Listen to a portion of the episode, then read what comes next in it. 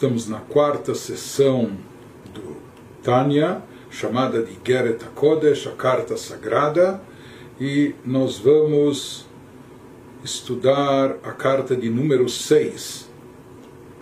Como diversas outras cartas dessa sessão, elas vêm enfatizar a importância da mitzvah da tzedakah, a prática de caridade, de bondade e o seu significado espiritual, seu conteúdo místico, seu efeito extraordinário. Essa carta também ela tem como objetivo enfatizar esse tema mais uma vez. E ele começa com um versículo em Mishlei. O Alter Eber, o Sr. Zalman, inicia, abre a carta com um versículo no livro dos Provérbios do rei Salomão. Esse versículo diz Bezorei Atzdaka, Zorei Atzdaka, Secher Emet. Aquele que semeia Tzedakah, ele tem como recompensa a verdade. Versículo em Provérbios 11, Perush, e o Alter Ebe, ele já inicia essa carta interpretando e explicando esse versículo. Perush, Sheschar Zriat Tzedakah, Umidat Emet. Seja, ele nos diz que isso significa que o atributo de verdade ele se constitui na recompensa que é dada por Deus para aquele que semeia tzedakah, para aquele que dá tzedakah, e aqui no versículo é chamado de aquele que semeia a tzedakah. E nós já vamos ver um pouco mais adiante o significado de tudo isso, inclusive o próprio fato, o motivo que o Alter Ebe, o Sr. Zalman, abre esta carta, ele mesmo explicando o significado do versículo, porque na realidade, por trás dessa palavra secher, nós encontramos algumas diferentes interpretações nos nossos comentaristas clássicos. Né?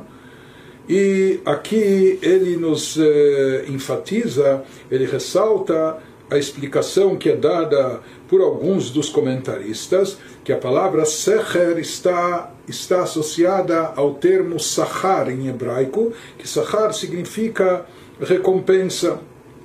Ou seja, assim a gente leria, entenderia, interpretaria o versículo dizendo Zorei tzedakah, aquele que semeia tzedakah, Sahar Emet, o Sahar, Secher, a recompensa dele vai ser o que?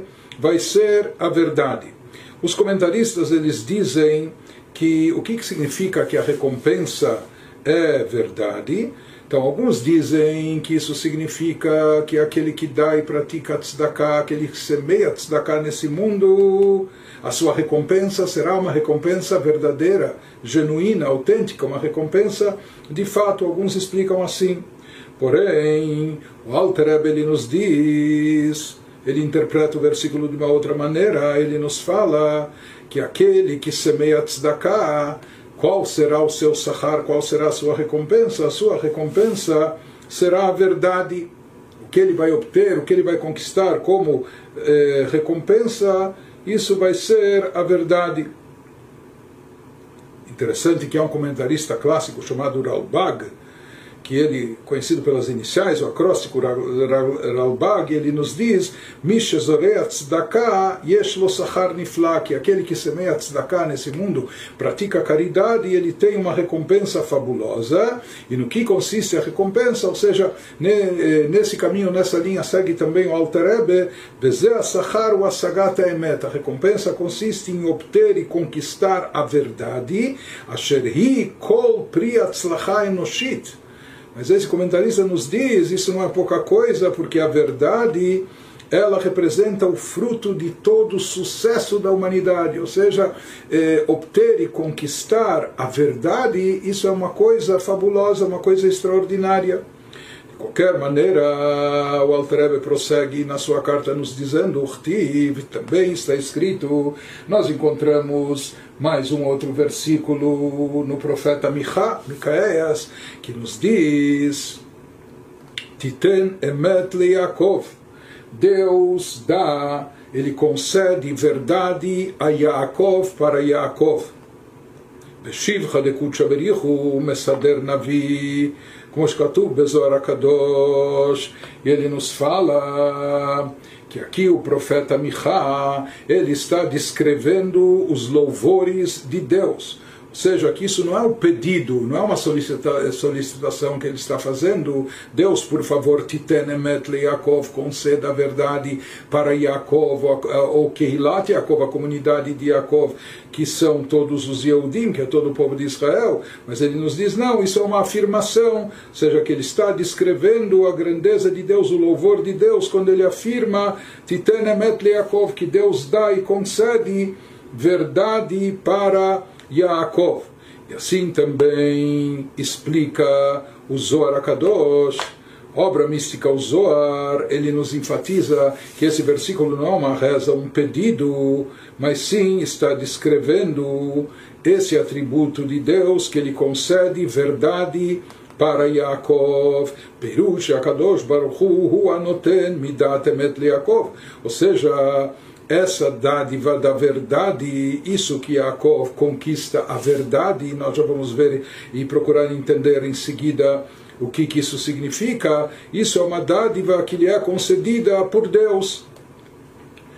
Depois de trazer esses versículos na abertura da carta, pergunta o Alter Rebbe, Betzarich Leavin, é necessário entender, Bechi einemet beYaakov chas she'akadosh baruch hu milmala, será que não existe ou que falta verdade em Yaakov? Deus nos livre, atribuir isso ao patriarca Yaakov, será que falta para ele verdade a tal ponto que Deus precisa lhe conceder verdade de cima? Está faltando? Ele está carente de verdade? Essas são as perguntas que ele faz na abertura.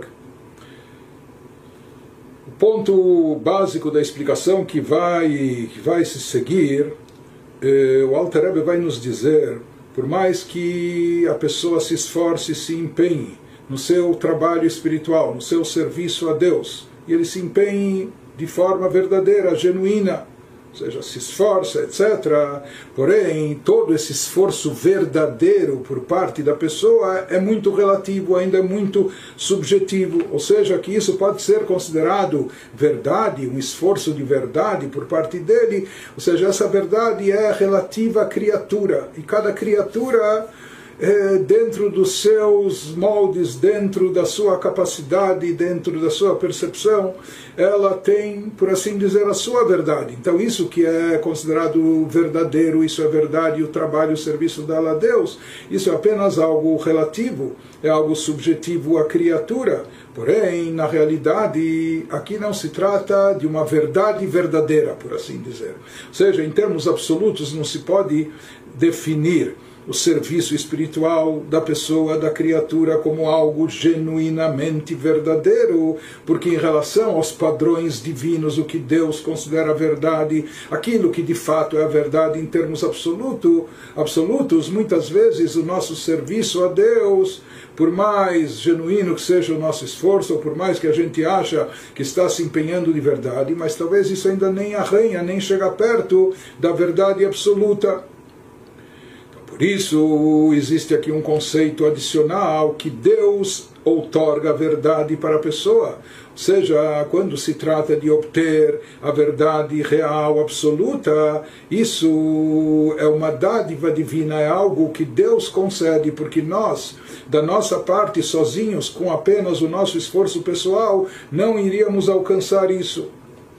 E ele vai nos dizer mais adiante como que a pessoa pode fazer jus e conquistar essa dádiva divina que Deus lhe conceda a verdade absoluta de presente, ou seja, que o nosso serviço espiritual, etc., seja genuinamente verdadeiro, ele vai nos dizer que isso é obtido, pode ser obtido através de duas coisas, uma através da prática da tzedakah, que ele chama aqui de semear tzedakah no versículo, e a outra, a outra fórmula para obter e conquistar essa verdade é através do serviço característico de Yaakov, através do serviço espiritual característico de Yaakov.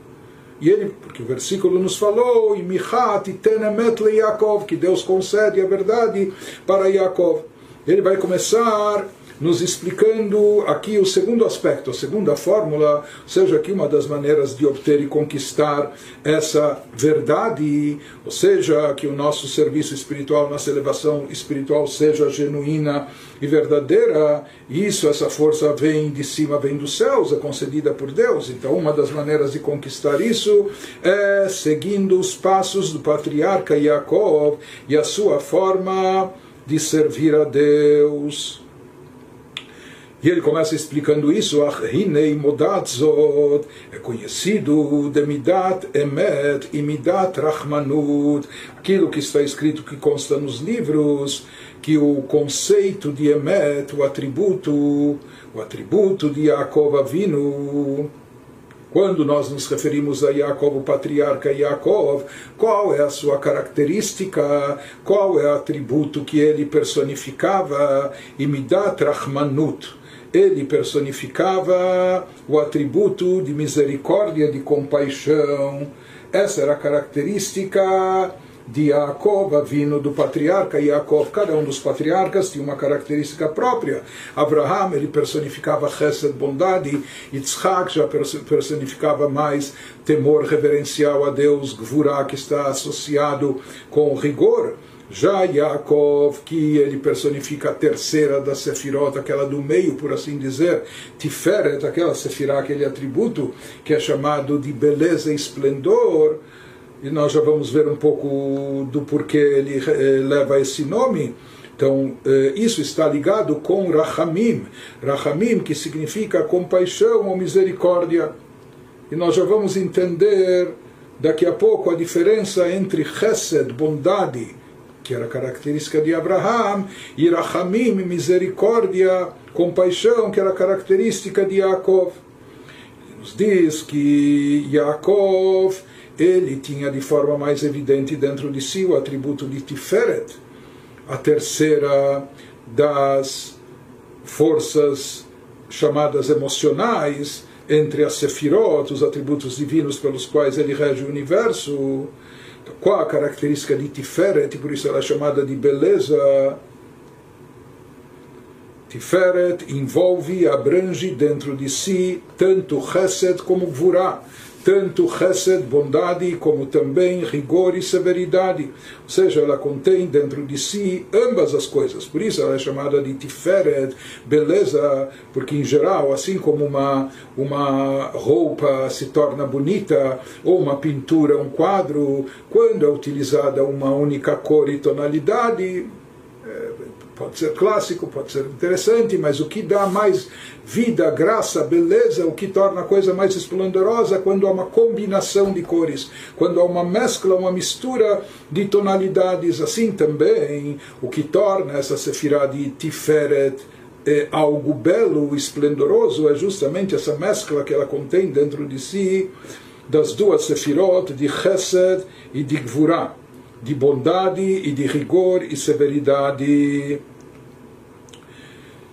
Então, assim, nós sabemos que Yaakov Avino ele personificava e representava Tiferet, porque de fato nós encontramos na Torá que Yaakov diz: Eloquei Abraham quando ele se refere aos seus antepassados, pai e avô, ele fala Deus de Abraham, o pacha de Yitzhak e ali, o temor de Yitzhak, ou seja, a, a, divindade de Abraham como o temor divino de Yitzhak, aí ali eu tinha dentro de mim, eu possuía para mim, ou seja, que ele combinava eh, ambas as características, tanto a de Abraham como de Yitzhak, dentro de si. E esse é um dos conceitos do atributo de Tiferet, que ele está ligado a característica de Rahamim, compaixão, misericórdia ou piedade. Chesed, o que significa bondade? Bondade, aquele que tem bondade, ele faz bondade com tudo e todos, até de forma indistinta, sem condições. Assim era Abraham. Abraham era uma pessoa bondosa, que praticava bondade, por isso ele era bondoso literalmente com todo mundo. Ele era capaz de suplicar a Deus até pelos habitantes de Sodoma e Gomorra, que eram as pessoas mais cruéis, pervertidas, as pessoas mais ruins, más que haviam na face da terra, sem solução, mas até por eles Abraham intercedia quando Deus diz para Abraham, quando Abraham está preocupado com a continuidade do judaísmo das suas gerações, então eh, Deus se revela a Abraão, fazendo uma promessa que ele vai ser abençoado no futuro, mas ele diz: Lu Ismael fanecha.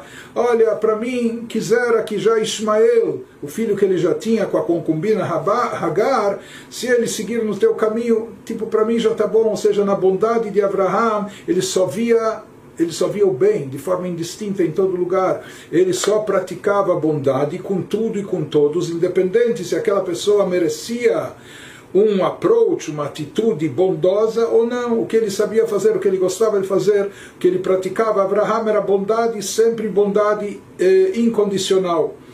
Isso é bondade, seja fazer bondade para todos. Já Yitzhak, sua característica era gvurá, mais rigor e severidade, e portanto ele era criterioso, diferente do, do pai Abraham, já que nele estava presente mais a característica de Gvurá, rigor e severidade, e portanto ele analisava, ele também praticava bondade, porém ele praticava bondade para quem merecia, para quem fazia jus, para quem era cabido, ou seja, aplicar algo bondoso, mas ele tinha muito critério e analisava esse critério com rigor, talvez até com severidade, para determinar quem seria merecedor da graça, da atitude bondosa.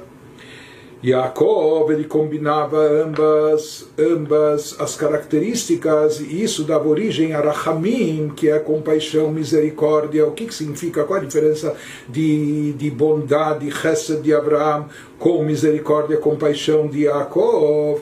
No caso de Yaakov Avinu, diferente de Abraham, ele via e conhecia as pessoas, ele sabia que nem todo mundo era flor que se cheire, maneira de dizer, ou que algumas pessoas lá, de fato, não eram merecedoras de, de bondade, ou seja, eh, ele enxergava isso, ele enxergava as falhas, os defeitos, e de forma muito realista das outras pessoas com quem ele lidava, mas aí vem a atitude de misericórdia, ou seja, bondade, a gente faz bondade.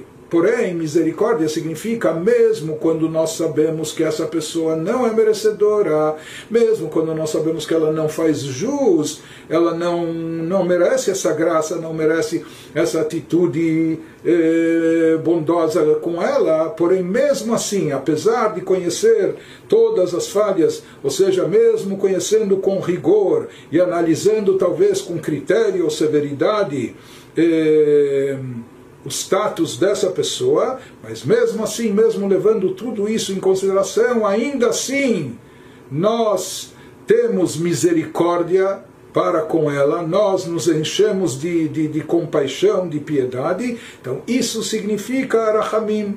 Essa era a característica de Jacob, ou seja, ele tinha dentro de si a bondade na prática como Abraham, ele tinha também o critério de Gvurá, de rigor como Yitzhak, mas numa combinação de ambos, ou seja, mesmo conhecendo as falhas, etc., mesmo assim ele praticava eh, a bondade, e isso é chamado de misericórdia, não é apenas chesed, é algo mais profundo, era Hamim não é apenas bondade, mas Rahamim se aplica até mesmo para a pessoa culposa, até mesmo para a pessoa condenável, até mesmo para aquela pessoa que não tem merecimento nenhum, e estamos cientes que ela não tem eh, merecimento, então quando ela sabe que ela, quando ela perdeu pela justiça o mérito, ela não conquistou, não fez jus, não teve merecimento, então o que, que ela pede? Sabe o que?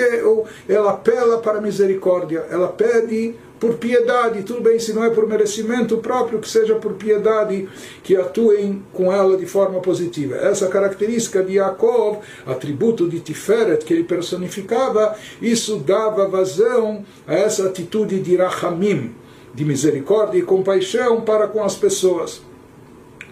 Prossegue o Alter nos diz, Vavodat Hashem bemidat Rahmanut, que, que significa e o que simboliza. Tudo bem, nós entendemos aqui o que significa praticar, eh, agir com misericórdia, com compaixão, na hora de praticar bondade, etc. Mas o que, que significa em termos espirituais, particulares e individuais, o serviço a Deus com a característica de Rahamim, ou seja, a pessoa consigo mesma, que significa para ela utilizar esse poder de Tiferet de Rahamim para se elevar no serviço espiritual. Nos fala, isso consiste no que? Explica o Alter Rebbe, Hi abba meitorerut Rachamim rabim belev adam al nitzotz elokut shebenafsho arechoka meor pnei Hashem. Ele nos diz que isso consiste na pessoa saber se conscientizar e saber despertar uma misericórdia intensa no seu coração, misericórdia, pena, piedade de si mesma. Em que sentido? Pessoa desper, despertar uma misericórdia intensa sobre a centelha divina que se encontra na sua alma. Ou seja, quando Yehudi se conscientiza que ele é portador de uma alma divina, que essa alma divina tem uma fagulha, uma centelha uma faísca da própria da própria divindade Porém, a partir dos seus atos, já ele se encontra num habitat como o nosso, no, no mundo terrestre, no mundo materialista. Ele está revestido, investido num corpo físico que tem suas tendências, inclinações, etc. E isso tudo faz com que a centelha divina que está presente dentro dele, do Yehudi, acabe ficando reprimida, acaba, acabe ficando oculta, afastada da luz divina, da luz do semblante de Deus. Semblante de Deus, como a gente já explicou várias vezes, a palavra panim também vem de primiut.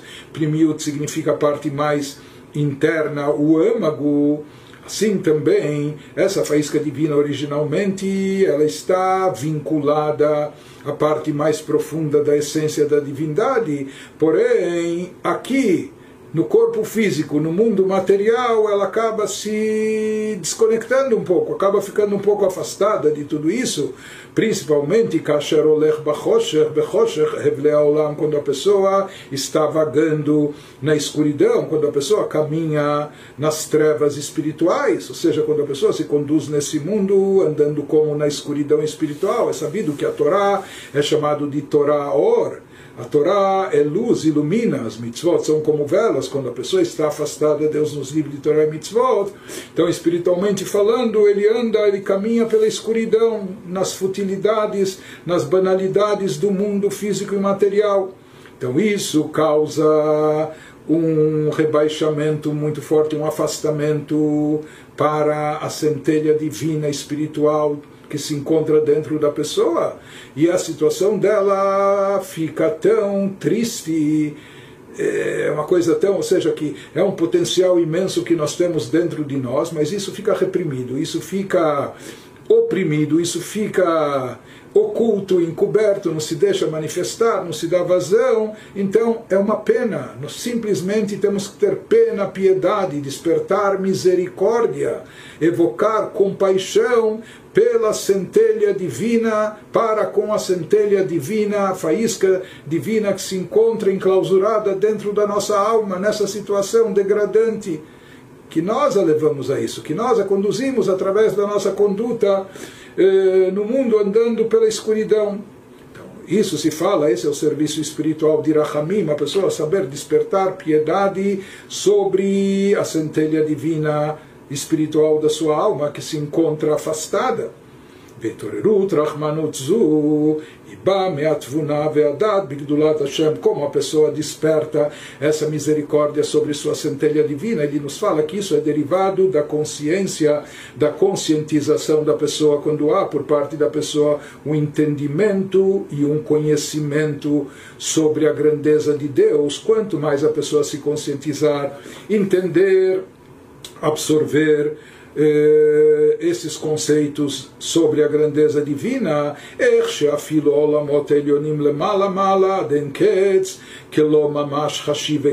quando a pessoa refletir sobre tudo isso que é transmitido nos estudos racídicos, místicos, etc., como todos os universos até os universos superiores espirituais, todos aqueles mundos superiores que estão bem acima, ou seja, que eles estão infinitamente mais elevados do que o nosso plano terrestre material. Realmente, aqueles mundos elevados, muito espiritualizados, etc.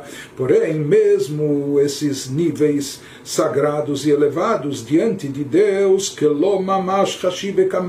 eles são considerados como nulos, como nada seja, com toda a sua grandeza, com toda a sua elevação, com toda a sua espiritualidade, mas diante da essência de Deus, eles são completamente nulos, considerados insignificantes, como absolutamente nada.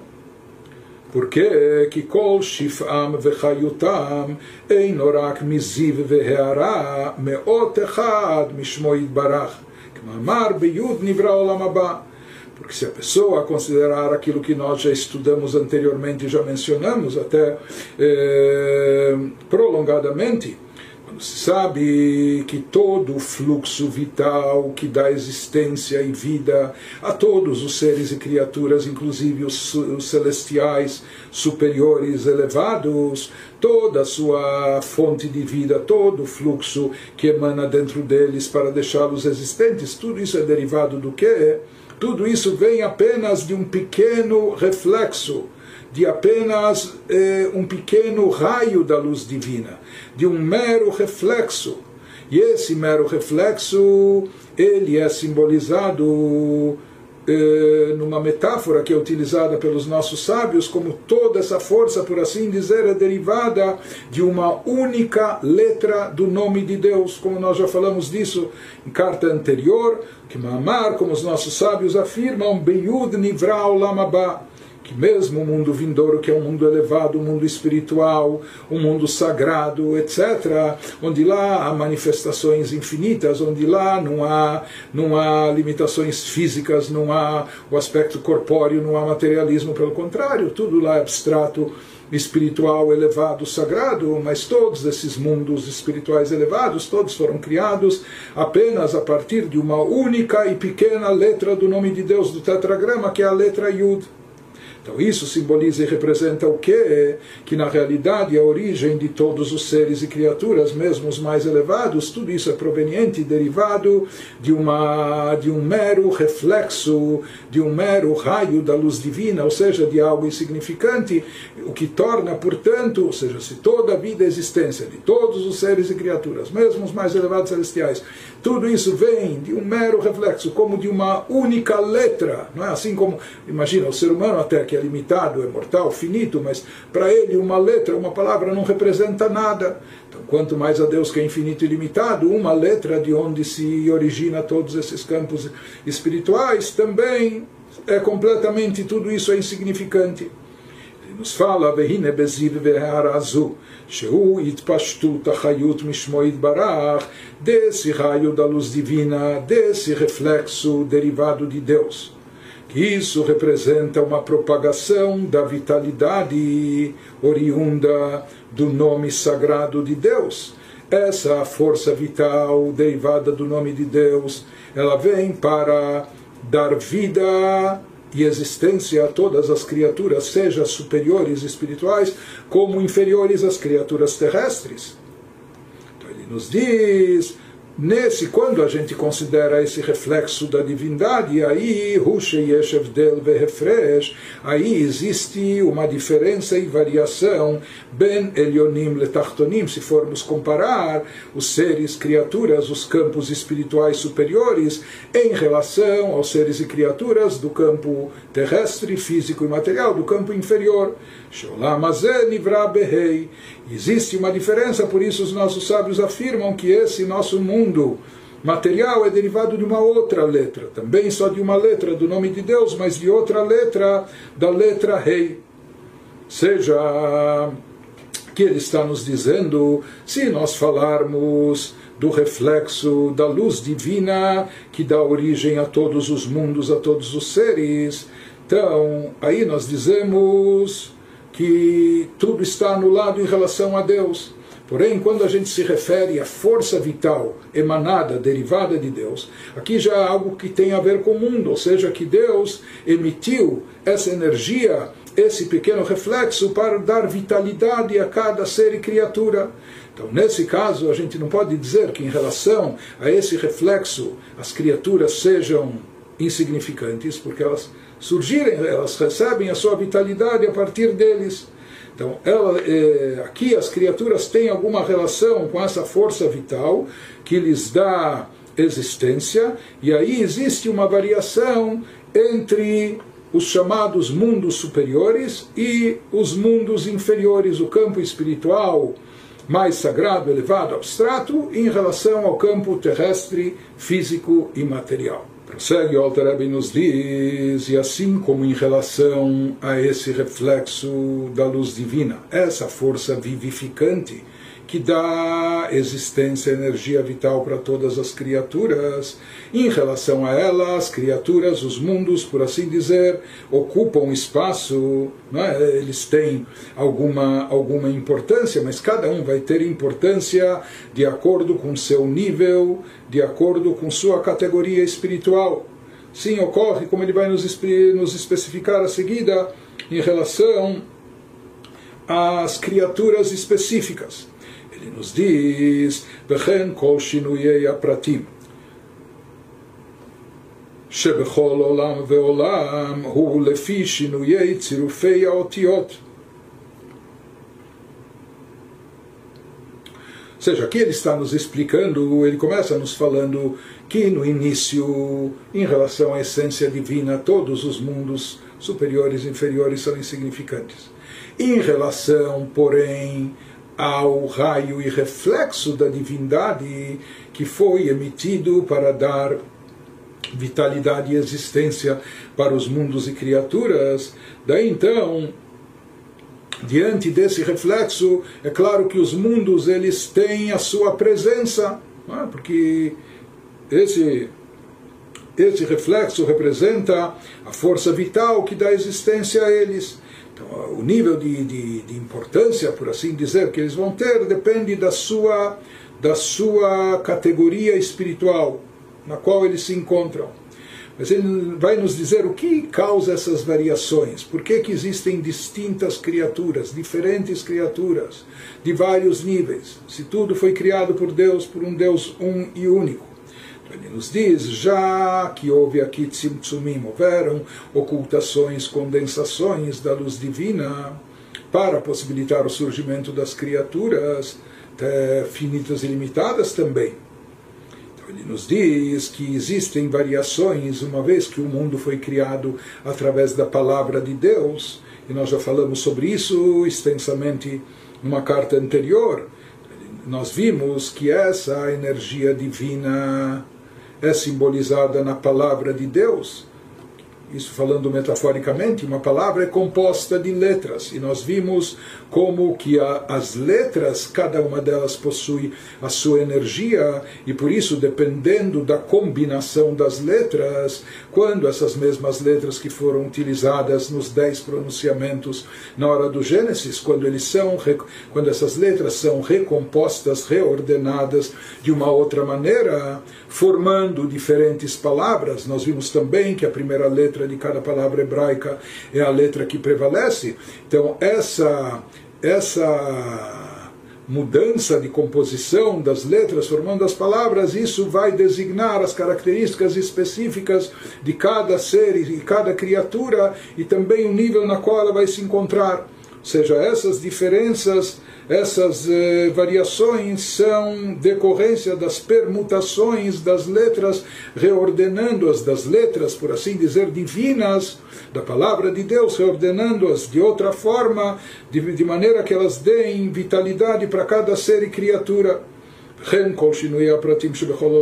Portanto, se existem diferenças de níveis em cada plano espiritual, diferente a Tzilut, de Briah, de Yetzirah, Asiyah, os chamados quatro, quatro mundos espirituais, o Lefish, no Yetzirufei Aotiot, isso também é derivado da mudança da permutação de letras na combinação de palavras das letras divinas. Também as variações que ocorrem no tempo, Beavar, Rove, Beatid, as diferenças entre passado, presente e futuro, tudo isso também é derivado da mudança de composição das letras, que de, das letras divinas, que disso flui a energia e vitalidade para o mundo, sua existência e tudo que ocorre nele.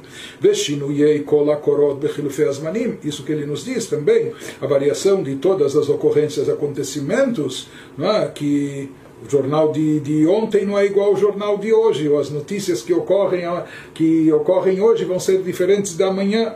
Então ele nos diz que tudo também que muda no mundo, as diferentes situações que ocorrem, tudo isso também está relacionado, é derivado das mudanças de combinações das letras sagradas da palavra de Deus. Então, tudo isso é derivado dessa dessas permutações, Shehem Hein, Amshachat Achayut Mimidotav Barach Shemo, porque elas representam essas letras das palavras divinas, elas representam a força de energia divina que é atraída para dar vitalidade ao universo, aquilo que é atraído e desencadeado dos atributos divinos. Né? Então isso, isso por assim dizer, se materializa, toma corpo através das letras das palavras de Deus. Como isso, o Alter Rebbe, ele nos remete à segunda parte do Tânia, dizendo que ele explicou isso eh, no capítulo 11 daquela segunda parte, Shara Ichud Ele nos fala que todas essas variações, todas essas permutações das letras divinas, elas nos fazem eh, elas nos fazem lidar com cada criatura de uma forma diferente ou seja, que cada, cada criatura depende aquilo que está em Atzilut, a Sefirot, os, eh, as forças atuantes dos atributos divinos em Atzilut, ou anjos eh, ou almas que estão presentes no mundo de Briá, ou outra categoria de anjos no mundo de Etzirá, e assim por diante, ele nos diz que a forma da gente entender e se relacionar com cada criatura, e cada criatura tendo suas propriedades particulares, ou seja, suas características próprias a nível espiritual, cada uma tem a sua diferente de acordo com o seu nível. Então, tudo isso está relacionado com o reflexo da divindade que dá vida e existência a cada uma das dessas criaturas, cada uma dentro das suas características. Porém, tudo isso está relacionado somente com o reflexo da divindade, com, né, como a gente falou, que tudo é derivado como se de uma única letra. Porém, quando a gente se refere a Deus, quando a gente fala não do reflexo, não do raio, mas do próprio astro que ilumina, quando a gente se refere a Deus, propriamente dito, a sua essência, assim como ele quando ele se encontra acima ou antes, anterior ao Tzimtzum, a, a condensação e limitação da revelação da sua luz, porque o Tzimtzum não afeta nada a Deus, ele só afeta a nós. Para nós fica oculto, fica encoberto a luz divina, mas é claro que em relação a Deus, que ele próprio produz esse Tzimtzum, não há nenhuma variação, não, não há nenhuma diferença. Então, nesse caso, diante dele, todas as criaturas, pode ser a Sefirah de Chokhmah de Atzilut, e uma pedra inanimada que aqui no nosso mundo físico e terrestre, pode ser uma pessoa simplória aqui, ou um anjo elevado, um serafim eh, no, no, no, mundo de Briá, o que for, são exatamente iguais. Ou seja, em relação à essência de Deus, isso que a gente fala em variações de níveis, etc., isso tudo é em relação ao reflexo da divindade, ao raio da luz divina que dá origem aos mundos e criaturas, aquela letra de Deus que vivifica cada ser de todos os universos. Então daí existem diferenças, variações de níveis, porém, diante de Deus, da essência de Deus, de Deus propriamente dito, todas as criaturas e seres são iguais, todos estão completamente anulados diante de Deus, todos são considerados igualmente insignificantes e nulos diante da divindade. Isso que ele nos reforça agora dizendo, em relação à essência de Deus, Ktiv está escrito, Ani Avai Eloshaniti, eu, Deus, não me modifiquei. Ou seja, em relação à essência de Deus se fala que não há nenhuma mudança em relação a Deus, mesmo depois da criação. Ou seja, assim como antes da criação Deus era um único e absoluto, da mesma maneira, assim ele continua sendo mesmo depois de toda a criação. Bem, בבחינת שינוי ההשתלשלות מרום המעלות עד למטה mata, ou seja, que tudo que surgiu a partir do Gênesis da criação não implica em nenhuma mudança, não impacta Deus de forma alguma, ou seja, tanto se a gente se referir em termos espirituais todas as variações causadas pela Ishtalshalut, pela corrente de desencadeamento da energia divina para dar existência aos universos, né? dentro do Sedr Shalut, desde Miruma Malot, desde as alturas espirituais mais elevadas, desde o mundo de Atzilut, a Sefirah de Chokhmah, ad lemata mata, e seguindo, eh, desencadeando-se por essa corrente de, de, de fluxo de energia que vai fluindo, até chegar bem abaixo, até chegar nos níveis mais inferiores. Tudo isso, em relação à essência divina, é idêntico, é, é igualmente nulo. שכמו שהוא יתברך מצוי בעליונים, כך הוא ממש בשווה בתחתונים. Ou seja, assim como Deus é onipresente e Ele está presente eh, no campo superior, no campo espiritual elevado, por exemplo, no mundo de Atzilut, é apenas um mundo de emanação e lá a presença divina é óbvia, evidente, mesmo nos campos espirituais mais abaixo, onde há anjos, almas, também a, pres a presença de Deus é explícita, mas aqui ele nos fala assim como Deus está presente nos campos superiores espirituais, da mesma forma, de maneira idêntica, exatamente igual, ele também é onipresente, ele se encontra aqui no campo inferior, no campo terrestre, da mesma maneira, na mesma medida, na mesma proporção. A única coisa é que nós, as criaturas que habitam nesse campo, para nós isso está encoberto, a gente não consegue ver e perceber isso. Ele nos fala que esse, esse tema já foi elaborado na primeira parte do Tânia, no capítulo 51. Bem, da mesma maneira que se fala que o mundo não causa, não provoca nenhuma mudança e variação em relação à essência divina, em relação a Deus em todos os seus níveis e categorias, apesar de todas suas distinções. Da mesma forma, igualmente ele nos diz que as variações em tempo não causam nenhuma mudança em relação a Deus, ou seja, Shekmo Shehayahu Levado, o Yahidu Lifnei Sheshet Bereshit, assim como Deus, ele reinava sozinho, ou seja, que Deus estava apenas e tão somente ele ele era um e único, ou seja, numa unidade, numa unicidade completa, antes dos seis dias do Gênesis da criação. Apesar que é difícil até falar disso, porque na verdade o próprio tempo é uma criação, mas, ou seja, a gente não tem outra forma de expressar, então a gente diz que Deus era um e único antes do início da criação, antes dos seis dias do Gênesis. Carro, carro, ato, acharabriá, exatamente igual e assim, ele também é e continua sendo após a criação, ou seja, ele continua sendo um, único, solo, etc exatamente como era antes da criação, assim ele prossegue sendo depois da, do Gênesis e criação. Como é possível? Porque tudo que surgiu e apareceu, tudo que existe na criação, tudo isso está completamente anulado, nulificado diante de Deus. Isso tudo é insignificante e nulo, é nada diante da sua essência. Portanto, isso não causa nenhuma variação em, em relação a ele. כמו אות אחד מדיבורו של אדם, o exemplo que a gente já deu, assim como uma única letra, em relação a toda a fala da pessoa, ou a filo mimachshavto, ou em relação ao seu pensamento. Então, imagina, a pessoa fala tantas coisas e a pessoa pensa muito mais, etc. Então, o que, que representa uma única letra? Até diante de um ser humano limitado, com tempo de vida eh, estipulado, um ser humano mortal, limitado, mas uma letra diante, diante do ser humano é completamente insignificante, nada representa.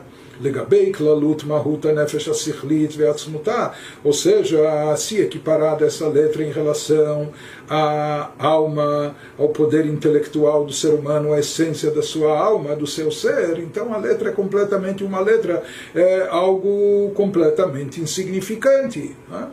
Então ele nos diz, Alderach Mashal Shakech ou seja, nós utilizamos esse exemplo apenas para. Eh, para apaziguar os nossos ouvidos, ou seja, para permitir que a gente escute e absorva uma ideia que, em relação a Deus, quando a gente se trata do infinito, do ilimitado, a gente nem é capaz de ouvir, de escutar é, algo que foge do alcance da nossa, da nossa mente. Então, apenas para ilustrar, a gente toma esse exemplo que mesmo uma letra para um ser humano é insignificante. Então, no momento que nós dizemos que todo o universo foi criado a partir de uma única letra do, da palavra divina, do nome de Deus, então Quanto mais Deus é infinito e limitado, tudo é completamente nulo, insignificante diante dele, por isso não causa nenhuma mudança ou variação. O Bemet, de fato, assim está escrito, na, assim a gente diz na nossa liturgia, em que não há nada que se compare e se assemelhe a Deus. Então, as metáforas, os exemplos que a gente utiliza é apenas para aproximar um pouco da nossa compreensão, não é para trazer o conceito de forma mais próxima de nós, mas Deus, ele está infinitamente mais elevado e, portanto, para ele esses conceitos, esse de anulação, de significância, são eh, incomparavelmente maiores, como isso tudo já foi explicado também em outro lugar, na segunda parte do Tânia, Amarim Chelek Beit, Perektet, no capítulo 9, ele nos encaminha e nos indica eh, estudar o que está lá exposto, e isso eh, aprofunda-nos nesse assunto. Zeu Sheomrim, prossegue o Terabi nos fala isso é aquilo que nós falamos na nossa reza. Seja, nós dizemos Amelech Hameromam Levadom Meaz, o rei que é exaltado sozinho desde antes dos tempos. Amelech Hameromam, Deus é exaltado, é elevado, e ele está só, sozinho, Meaz, desde então, desde antes do surgimento do tempo da criação, seja Perush Kmosh Meas Kodem Abriá. Com isso, nessa oração, quer se expressar a ideia, o conceito que assim como antes da criação, Hayahu Levadohu, Deus estava ele so, e somente ele, e nada mais do que ele, ele unicamente de forma absoluta, Kahata, mesmo agora, hoje em dia, mesmo após o Gênesis e a criação, o Meromam Levadomeaz, ele continua elevado, exaltado, exatamente como ele era antes da criação, o Mitnasem Motolam, ou seja, ele se eleva acima dos dias do mundo, ou seja, ele está elevado acima de todo o conceito de mundos, porque o conceito de tudo que existe em todos os mundos espirituais ou material é insignificante e nulo diante dele. Perush, Uram Venissá, ele está completamente elevado, exaltado, ou seja, distinto, lemala, mala, mibchinat asman, completamente acima da dimensão de tempo, anikra beshem yemotolam, que no versículo aqui é chamada de dias do mundo. Então Deus está acima do, do, do, do, mundo, portanto ele está acima do tempo do mundo também. Ou seja, por isso ele é elevado, porque ele é transcendental, porque ele está tão acima de tudo isso, completamente acima, que tudo isso é não diz respeito a ele, é insignificante diante dele.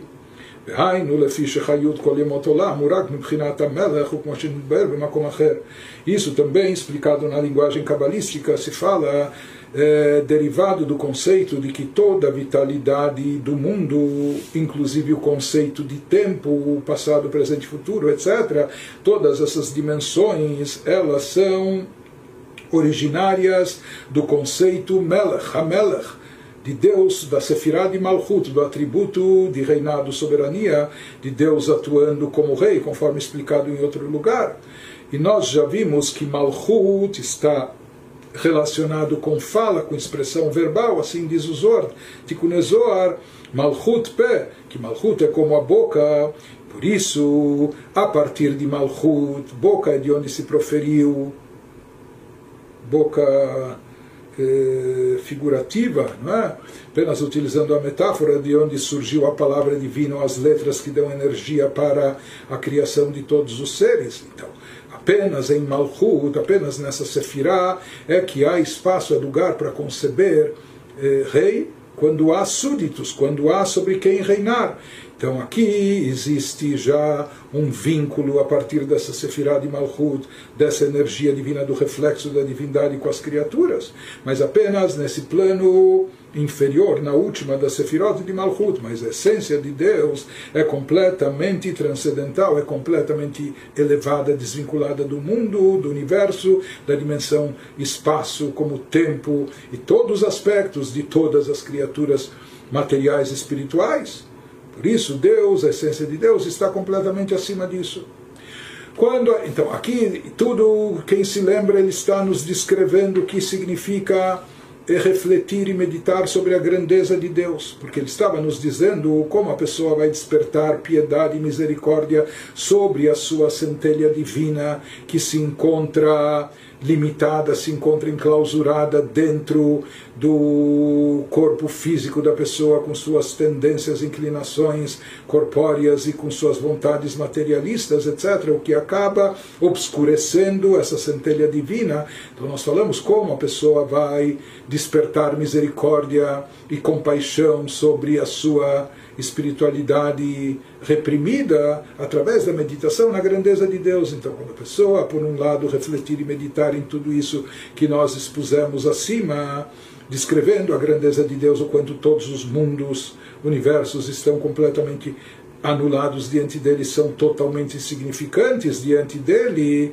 Então, Pensando em tudo isso, depois a pessoa, isso deve levar a pessoa a concluir, Beilezot, já que assim, Arachmanut Gdola Meod Meod, imagine o quanto não deve ser grande a compaixão e misericórdia, uma piedade muito, muito intensa, Alanitzot, sobre aquela centelha divina que está banida aqui dentro do nosso aspecto físico corpóreo, a Shochen Begufa Hashuch Ve'afel, essa centelha divina que está habitando, está enclausurada nesse corpo obscuro, eh, escuro e obscuro em termos espirituais, esse corpo que no Zohar é chamado de Mashcha de Chavia, Zohar chama o corpo da pele da serpente. Hoje em dia tem gente que faz bolsas ou até sapatos usando pele de cobra, mas aqui ele nos diz que, de acordo com, com o Zohar, pele de cobra é o nome que se dá ao corpo. Que cobra, que serpente, isso faz alusão àquilo que se conta no Gênesis, da cobra levando o ser humano ao mal e a pecar. Então a serpente aqui ela simboliza, ela simboliza as forças do mal, as forças do pecado, aquela inclinação para o lado negativo, aquelas forças que estão atuando no sentido contrário. E o Zohar nos diz que o corpo, com suas tendências, o corpo na verdade é um veículo. O problema é ele está no mundo materialista, ele está cercado de tudo que está cercado, e há um apelo muito grande, um assédio muito grande para que ele eh, busque autossatisfação, o prazer físico, corpóreo, etc. Então ele acaba caindo onde ele cai. Por isso o Zohar chama o corpo, o corpo é uma embalagem, mas ele chama isso da pele da serpente ou seja, eh, ele leva esse nome uma vez que o Nahash Kadmoni, essa serpente que é descrita no Gênesis, como nós falamos, que ela foi a fonte do mal, ela foi a origem do pecado, aquilo que seduziu, que levou o ser humano a pecar e desviar-se da bondade, da bondade divina. Apesar que o corpo da pessoa ele é de klipat noga, daquela clipá, daquela é uma casca, a casca da serpente, não é? mas de, daquela casca ainda que contém alguma luz. Porém, o próprio fato, quando a pessoa refletir, por um lado, na grandeza de Deus, por outro lado, que essa partícula da divindade que se encontra dentro dela, da pessoa, nessa centelha divina, ela se encontra não só embalada, mas presa, reprimida, oculta nessa pele de serpente, não é? nesse corpo físico com suas fraquezas, sua fragilidade, etc. Halul lekabel tumah, ou seja, que ele é ele é factível de receber impureza, o lidgael, bechol tavot rachmananitzlan, e pode acabar se sujando em todos os tipos de prazeres ou paixões, Deus nos livre. Ou seja, mesmo aqui ele nos trata, mesmo que a pessoa aqui não esteja saciando todos os seus desejos, não esteja realizando todas as suas paixões, mas o próprio fato de sua alma, de sua centelha divina se encontrar num corpo que tem essas inclinações, que tem essas tendências, que eventualmente ele pode, pode acabar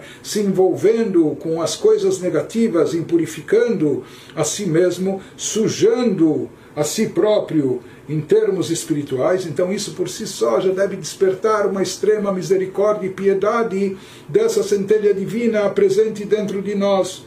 Lulei Shakadosh Baruch Magen Lo, porque de acordo com o que dizem nossos sábios, se não fosse Deus que nos ajuda, que nos, nos protege, se não fosse Deus que serve de escudo para a nossa espiritualidade,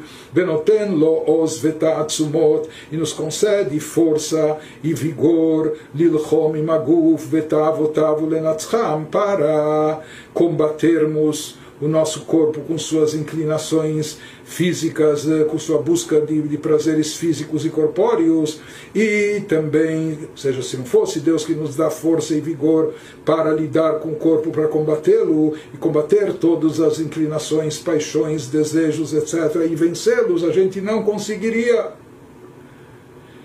Bezesh Katuv, isso que está escrito, Adon Uzeino, que Deus é o Senhor da nossa força, Ele nos dá a força. Se não fosse a força que, que nós recebemos de Deus, a gente não conseguiria lidar com tudo isso.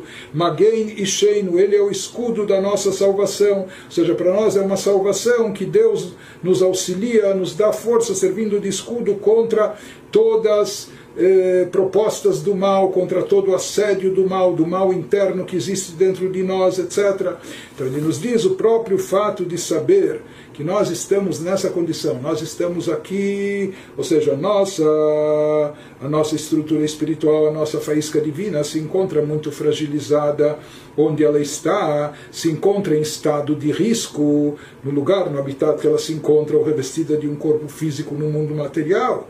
Então, o próprio fato de saber que nós estamos aqui nessa situação, suscetíveis a todas essas quedas espirituais, etc., mesmo que a pessoa nem tenha cometido aqui pecados e transgressões, nem que ela ainda não sujou a sua alma em termos práticos, mas o próprio fato dela estar sujeita e suscetível a isso, isso por si só já tem que despertar uma grande misericórdia sobre a sua centelha divina e o estado que ela se encontra diz, se todos os mundos superiores, eles estão, como a gente explicou anteriormente, eles estão distantes da luz de Deus.